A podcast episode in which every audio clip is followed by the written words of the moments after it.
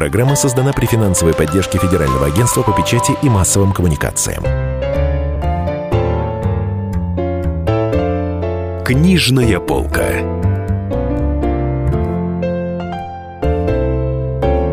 Здравствуйте, дорогие друзья! В эфире «Книжная полка». В студии, как обычно, Дарья Завгородняя и Денис Корсаков, спецкора отдела культуры. У нас сегодня передача делится на две части, и посвящены эти части будут очень разным героям. Во второй части нашей программы гостем нашим будет Александр Лебедев, банкир, который э, написал книжку «Охота на банкира». В первой части мы расскажем о замечательном великом детском поэте Самуиле Маршаке, у которого юбилей был в эту пятницу. Вот, да. вот Даша большой специалист по Маршаку, а, вот она, да, она написала огромный текст для «Комсомольской правды». И вот сейчас она, Даша, ты просыпайся уже вообще, ты присоединяйся как-то как к Я разговору. с тобой, я с тобой. Так, ну что ты хочешь, чтобы я рассказала про Самуила Яковлевича Маршака? Я думаю, что все про него очень много знают. И это, я думаю, что один из немногих поэтов, наряду с Корнеем Чуковским и Агнией Барто, чьи стихи знают абсолютно все люди в России, все русскоговорящие.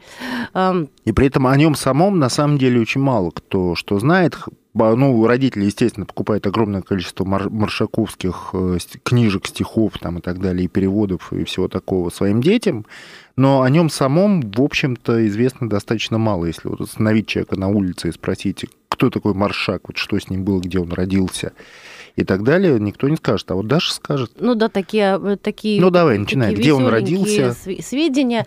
Ну, он э, вырос, вырос он в семье, в еврейской семье. Э, значит, отец у него был химиком, сотрудником маловаренного завода. Почему-то очень многие всю жизнь, как бы, ну, поскольку он свое происхождение не афишировал, его считали, э, ну, вот именно, так сказать, там, династия химиков, там, практически рабочих. Он, по-моему, мастером работал на заводе и поэтому мы ничего о нем, э, о его происхождении не знали. А оказывается, он происходил из очень такого известного авторитетного рода талмудистов, толкователей а, священных книг иудейских. И э, отец был первый, кто отошел от этой традиции. Он не был раввином, он получил научно-техническое образование и занимался. Его звали Яков Миронович Маршак. Ну, к, любовь к детской культуре, э, к русской культуре э, Маршак воспринял с самого детства. А, детство и юность его прошла в городке, в городке Острогожске под Воронежем. И э, его любовь к литературе, вообще к слову, проявилась уже в раннем возрасте. Потом он учился в третьей, по-моему, Санкт-Петербургской гимназии, в Ялтинской гимназии, но это уже потом, когда он приехал в Петербург, а, а, и его стал продвигать критик Владимир Васильевич Стасов. Он прочел его, ему попались ему стихи а, Маршака, ему очень понравилось, он его познакомил с Горьким. Горький тоже его, ему покровительствовал. А Горький в тот момент был э, абсолютно реально одним из самых знаменитых писателей всего мира, то есть не только России, один из самых знаменитых ну, знаю, Горький как... пользовался громадным влиянием вплоть до своей смерти в 1936 году. И когда его не стало, собственно, в общем, можно сказать, что советская литература в каком-то смысле осиротела, лишившись своего защитника, своего главного адвоката перед властью. Потому что Горький заступался очень за многих. Очень за многих. Ну, конечно, он использовал свое это влияние. И благодаря Горькому Маршак, собственно, поехал в Ялту. Мало кто знает также, что его ранние стихи посвящены были очень много иудейской тематики. Он много писал о библейских персонажах, о, о, собственно, о, об Иерусалиме, о Святой Земле, о которой тосковал и в которую все-таки предпринял поездку. В 1911 году вместе с, таким, с такой делегацией еврейской молодежи они поехали до Палестины на корабле. Там он, собственно, познакомился со своей женой. Ну, то есть это было почти паломничество. Софьей Михайловной Мальдивской. Да, там ему очень понравилось. Он оттуда привез э, цикл «Палестина». Но э, об этой его вот национальной части творческого наследия мы знали мало, потому что он это не афишировал. И есть информация, ну, как бы, что он, в принципе, вот этот первый свой сборник «Сиониды» старался всячески, ну, как-то вот, в общем, ну, скрывать. Ну, у него были скажем. основания в какой-то момент, потому что когда началась кампания по борьбе с космополитизмом особенно, да, которая, по сути, это, космо... это была кампания по борьбе с евреями во многом. И потом, но это, конечно, была не в той степени кампания по борьбе с евреями, как убийцы в белых халатах, да, которая началась незадолго до смерти Сталина. Но, тем не менее, естественно, Маршака как бы тоже могли как-то привлечь и осудить. И его, на самом деле, вообще как- как-то к нему не очень тепло относили, относилась власть, насколько я понимаю. Или нет, или я ошибаюсь? На самом деле тепло. Есть, есть такая э, легенда, полулегенда о том, что хотели Маршака арестовать, и Сталин сказал, нет, детского писателя мы трогать не будем. И четверостишие даже написал Чуковский по этому поводу, что я не помню, как там точно это все звучит, точно не процитирую, но смысл сводился к тому, что мы, э, что наши защитники дети, дети нас защищают вот от, от всех невзгод и этих опасных политических ветров, которые уничтожили, как мы знаем, многих поэтов. Кстати, читатели тут на сайте мне предъявляют претензию за то, что я говорю заниматься поэзией, ну, взрослые, имею в виду, взрослой лирикой, в Советском Союзе было опасно, смертельно опасно. Они говорят, ну как это смертельно опасно? Полно же было поэтов, которые занимались и ничего. Но, друзья мои, очень много поэтов и погибли. Начиная от Есенина и Маяковского и заканчивая Мандельштамом и Цветаевой. Мандельштама, конечно, погубила власть, это абсолютно очевидно. Э, Ну, разумеется. Но, ну, и кстати, Цветаева тоже погубила возвращение в Советский Союз из Парижа. ну, ты же проводишь там параллель довольно четкие между Мандельштамом, как ни странно, и Маршаком. Это я у себя в Фейсбуке Это ты в Фейсбуке провожу. проводишь, да, по- но хотя на, пи- на мысль. первый взгляд э, нет более разных авторов, более разных поэтов. более разных поэтов, но начало их творческой деятельности я там нашла некоторые, некоторое сходство, которое мне показалось примечательным и интересным. Вот я пишу у себя в Фейсбуке, кроме Чуковского есть один не совсем очевидный литературный близнец Маршака, это Осип Мандельштам, который глобально в еврейскую тему погрузился позже, будучи уже зрелым поэтом. А Маршак, появившись в высшем свете литературном, ну, благодаря покровительству Стаса, произвел впечатление более эффектное, но при этом будучи как бы более, так сказать, национально окрашенным. Поэтому а, для Маршака холмы Иерусалима с самого начала яснели ярче, чем все мандельштамовские, воронежско-тосканские вместе взятые. Критик Стасов напутствие Самуила Яковлевича в большую литературу настоятельно советовал ему не отрекаться от своих корней. Поэт любил своего иудей, свое иудейство, но все-таки в 20-е годы выбрал линию детской литературы. В 22 или 23 году, по-моему, у него вышел первый сборник э, детских стихов. Ну, сходство с Мандельштамом, оно не исчерпывается, конечно, на том, что они были оба иудеи, а, иудейского происхождения, но, кроме того, они очень были, они очень любили европейскую культуру. И в каком-то из стихов э, Маршак из ранних Точно так же, как Мандельштам говорил, я по убеждениям Эллин. То есть он с- связь с, Ев- с Европой очень остро ощущал. Марш- а Мандельштам учился в Сорбоне и в Гильдельбергском университете с удовольствием. В Сорбоне он изучал древнюю французскую литературу. А Маршак в Лондоне. Маршак в Лондоне, да, он поехал в Лондон, учился в Лондонском университете, по-моему, на факультете искусств. Жена у него тоже там училась на каких-то точных науках. Потом он поехал а, в путешествие по, Бри- по Великобритании и собирал народный фольклор. Собственно, вот эти все прелестные штуки, там же Шалтай-Болтай сидел на стене, который Хампти-Дампси в оригинале, да, он, собственно, благодаря вот этой поездке, собственно, и вот эти все персонажи забавные, Ну, обаятельные. Хамти-Дамти это было у Льюиса Кэрролла. Справедливости ради. Ну, Нет? Лю- э, это, это народная сказка. Юлиус, Ну, народная, Льюис да. Кэрролл использует Но он э, ее обыгрывает, да. тоже образы. А Маршак, ты хочешь сказать, он взял оригинальный вариант и перевел его на русский? Конечно, Да. конечно. Шалтай. Humpty Dumpty sat on the wall. Humpty Dumpty has a great fall. А, э, Шалтай-болтай сидел на стене, Шалтай-болтай свалился во сне.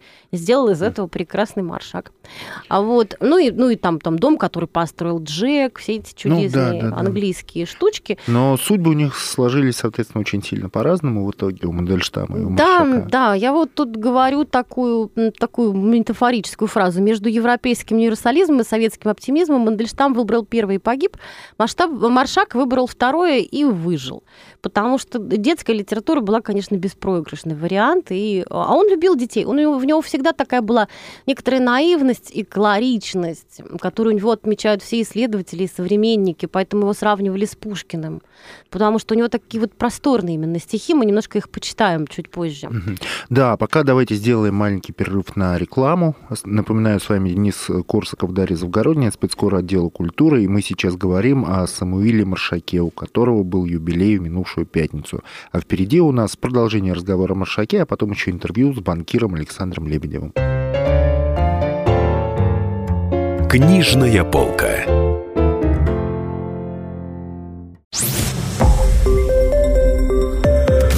Радио «Комсомольская правда». Более сотни городов вещания и многомиллионная аудитория. Владимир 104 и 3 FM. Пермь 96 и 6 FM. Ижевск 107 и 6 FM. Москва 97 и 2 FM. Слушаем всей страной.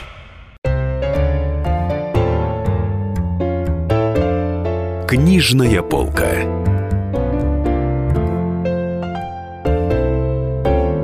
Друзья, это снова «Книжная полка», Дарья Завгородняя, Денис Корсаков. Мы продолжаем разговор о Самуиле Маршаке, которому исполнилось в минувшую пятницу, Даша, сколько? 130 лет. Ну вот, исполнилось бы, естественно.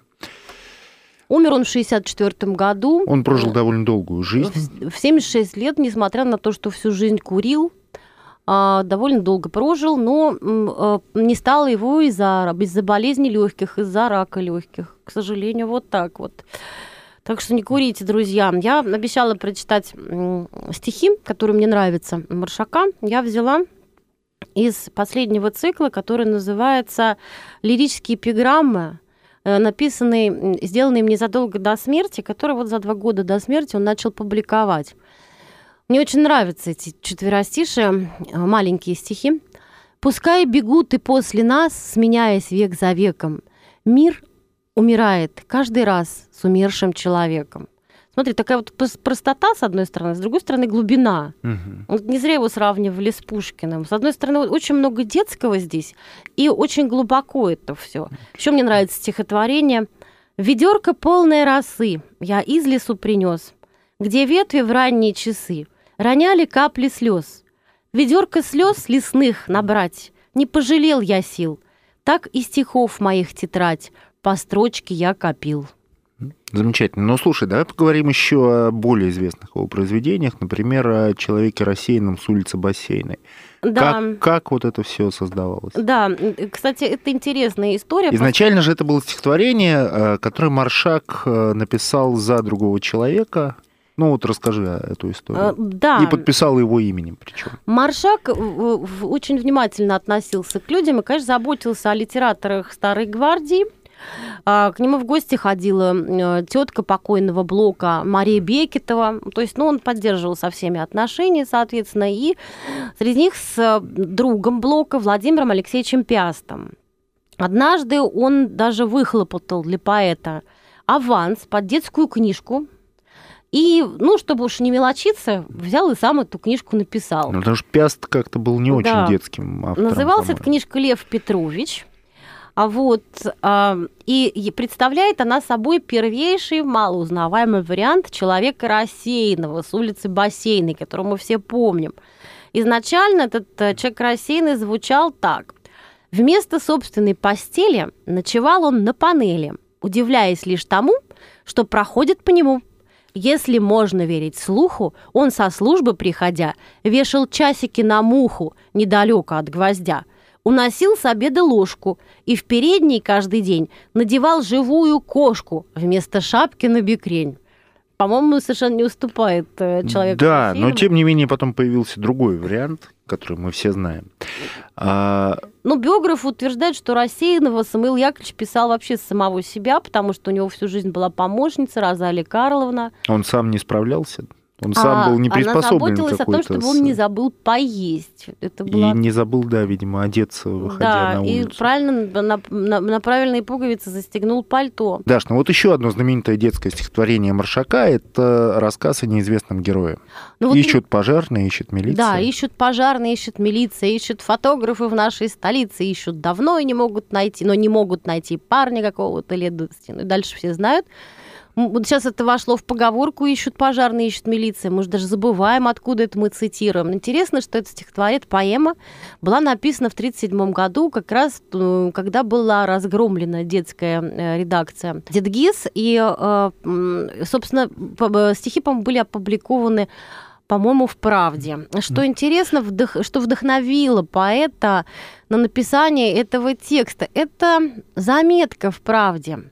Я ее зачитаю. Вчера днем в одной из квартир четвертого этажа дома номер, дома номер 20 по Рождественскому бульвару в Москве взорвалась керосинка. Пламя сразу охватило комнату, в которой гладила белье 24-летняя МП Аникеева. Аникеева закричала о помощи.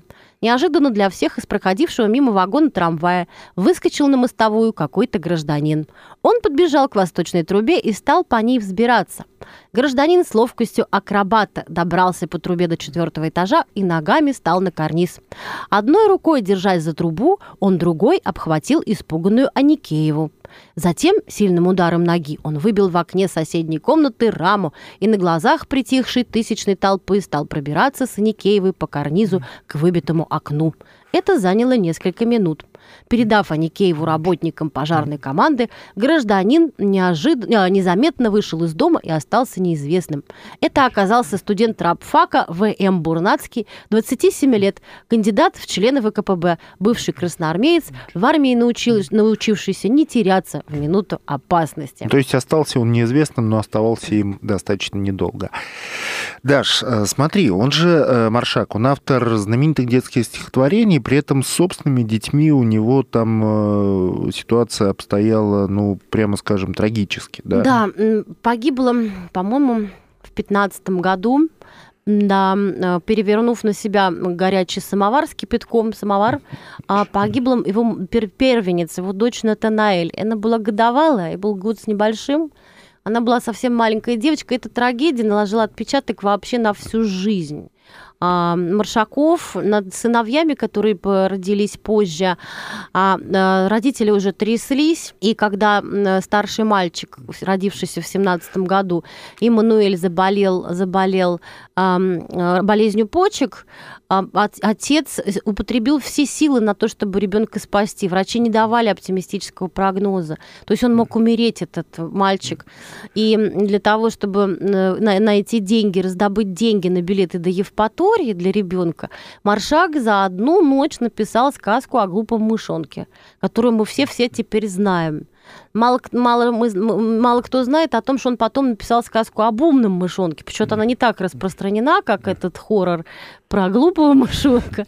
Вот. Ну, вот так вот. Этот-то мальчик, вот э, второй его, он э, все-таки выздоровел и дожил до зрелых лет, да. а еще был у него один сын, который Яков. прожил на свете, Яков, да, прожил на свете всего 21 год. год. Да. Да, и скончался в 46 1946 по-моему, году от, от туберкулеза. От туберкулеза. Да. Вот. Ну, то есть, в общем, история у Маршака была, в общем, жизнь у Маршака была достаточно трагичной. Трагично, да. Прямо ну, скажем. Да, да. И еще, что хочется сказать про Маршака, уже не в связи с этим, что его всю жизнь и после того, как он умер, его окружали легенда. Вот расскажи какую-нибудь из этих легенд. Ну вот да, есть, есть такая история, что у Маршака ходили одно время слухи, что у Маршака в стихах зашифрованы какие-то каббалистические знаки, какие-то каббалистические тайны. Однажды случайно большой эрудит Юрий Тынянов нашел в детском стихотворении Маршака «Праздник леса», а, ну, как бы отсыл к Талмуду. Стишок Маршака начинается «Что мы сажаем, сажая леса?» Ну и дальше веселый рассказ о том, что можно сделать из дерева. Там парту, там еще что-то. Тынянов иронизировал, говорит, это же Талмуд. Так говорили говорили только меломеды в Хидыре сажая леса, мы на самом деле скажем. И действительно, Маршак-то, он читал Талмуд, воспитывал своих детей, конечно, уважение к своему наследию. Ну, учитывая, но... что, напомним, он был э, родом, из... он был из рода талмудистов, Да, ну, но рода, остальных советских детей он, конечно, ничем таким не грузил. И если какие-то у него формальные поэтические приемы проскальзывали, но ну, это было совершенно неосознанно. Поэтому об, об, обвинять Маршака в каком-то там сионизме, это просто глупо. Он, конечно, был и оставался русским поэтом. Если бы ему хотелось бы быть еврейским поэтом, он бы, как его там другие коллеги, эмигрировал бы э, там в Тель-Авив или в Америку куда-нибудь. Ну и в Советском Союзе тоже были какие-то официальные еврейские поэты, которые занимались еврейской тематикой, а официально же никакого антисемитизма не существовало в ну, СССР. Ну, естественно, да, да только, только борьба с космополитизмом. Ну вот, ну вот э, ты понимаешь, тоже тут меня читатели упрекают, что да нет, да не притесняли никого. Ну вот, например, поэт Хаим Бялик эмигрировал в 21 году в Германию, потом, потом в Тель-Авив при, при, кстати, помощи Горького. Горький помог ему. То есть вот не так все было здорово. Но в, в русле русской литературы хотелось быть и развиваться Маршаку. И он избрал себе вот такое детское э, поприщем избрал детские книжки. Дет... И, и, собственно, он организовал первое в мире детское издательство. Ему, наверное, организовывать тоже нравилось, не только писать. Как оно называлось, был... собственно, Дедгиз? Да. Дедгиз, Там... да, знаменитый.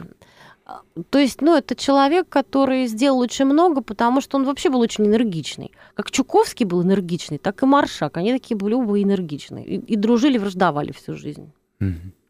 Дорогие друзья, мы говорили про великого поэта Самуила Маршака, которому исполнилось 130 лет со дня рождения, которого исполнилось 130 лет 3 ноября. А сейчас у нас в гостях после рекламы, после новостей э, будет Александр Лебедев, миллиардер, владелец заводов газет проходов. Как сказал бы Маршак. Маршак. Да, с вами Дарья Завгородний, Денис Корсаков. Это «Книжная полка». Не переключайтесь никуда, оставайтесь с нами. «Книжная полка».